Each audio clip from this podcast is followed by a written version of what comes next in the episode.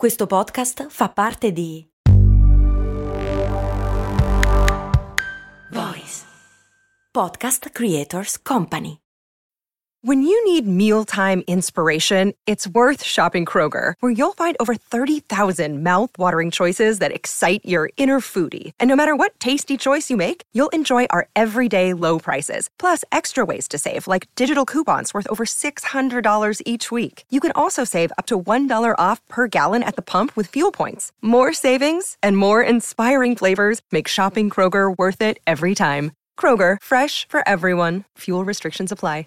Chiede la patron Polly perché nei film americani non si salutano mai prima di riattaccare il telefono e poi sono quasi tutti mancini. Cose mo, cose mo, co, cose molto umane, cose mo, cose mo, co, cose molto umane, cose mo, cose mo, co, cose, cose, cose, cose mo.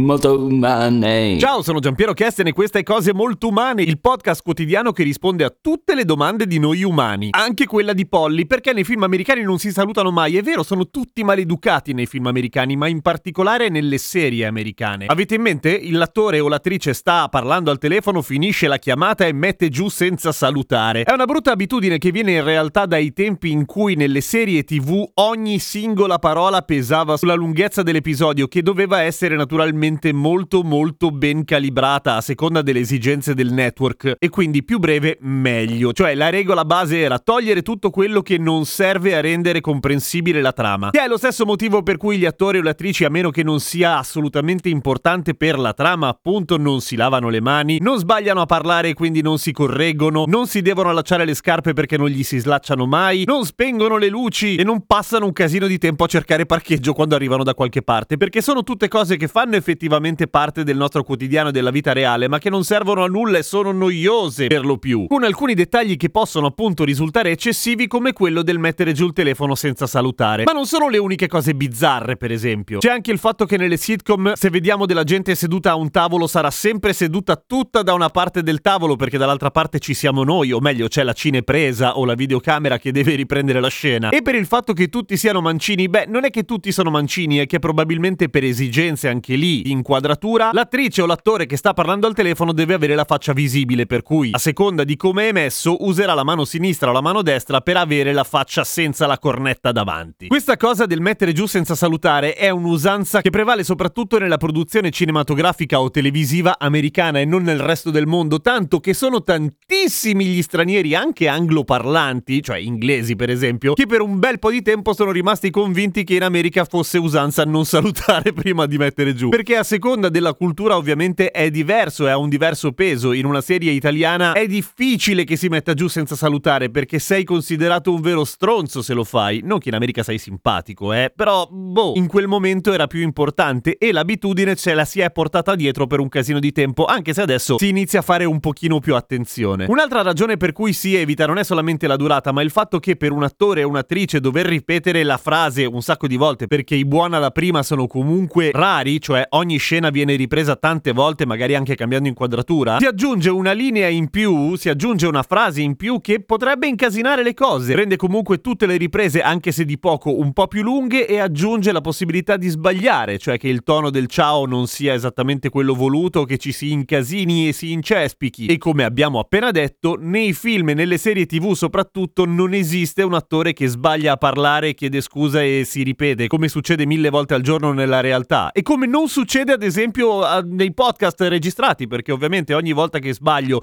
a parlare, perché ogni volta che sbaglio a parlare, perché ogni volta che...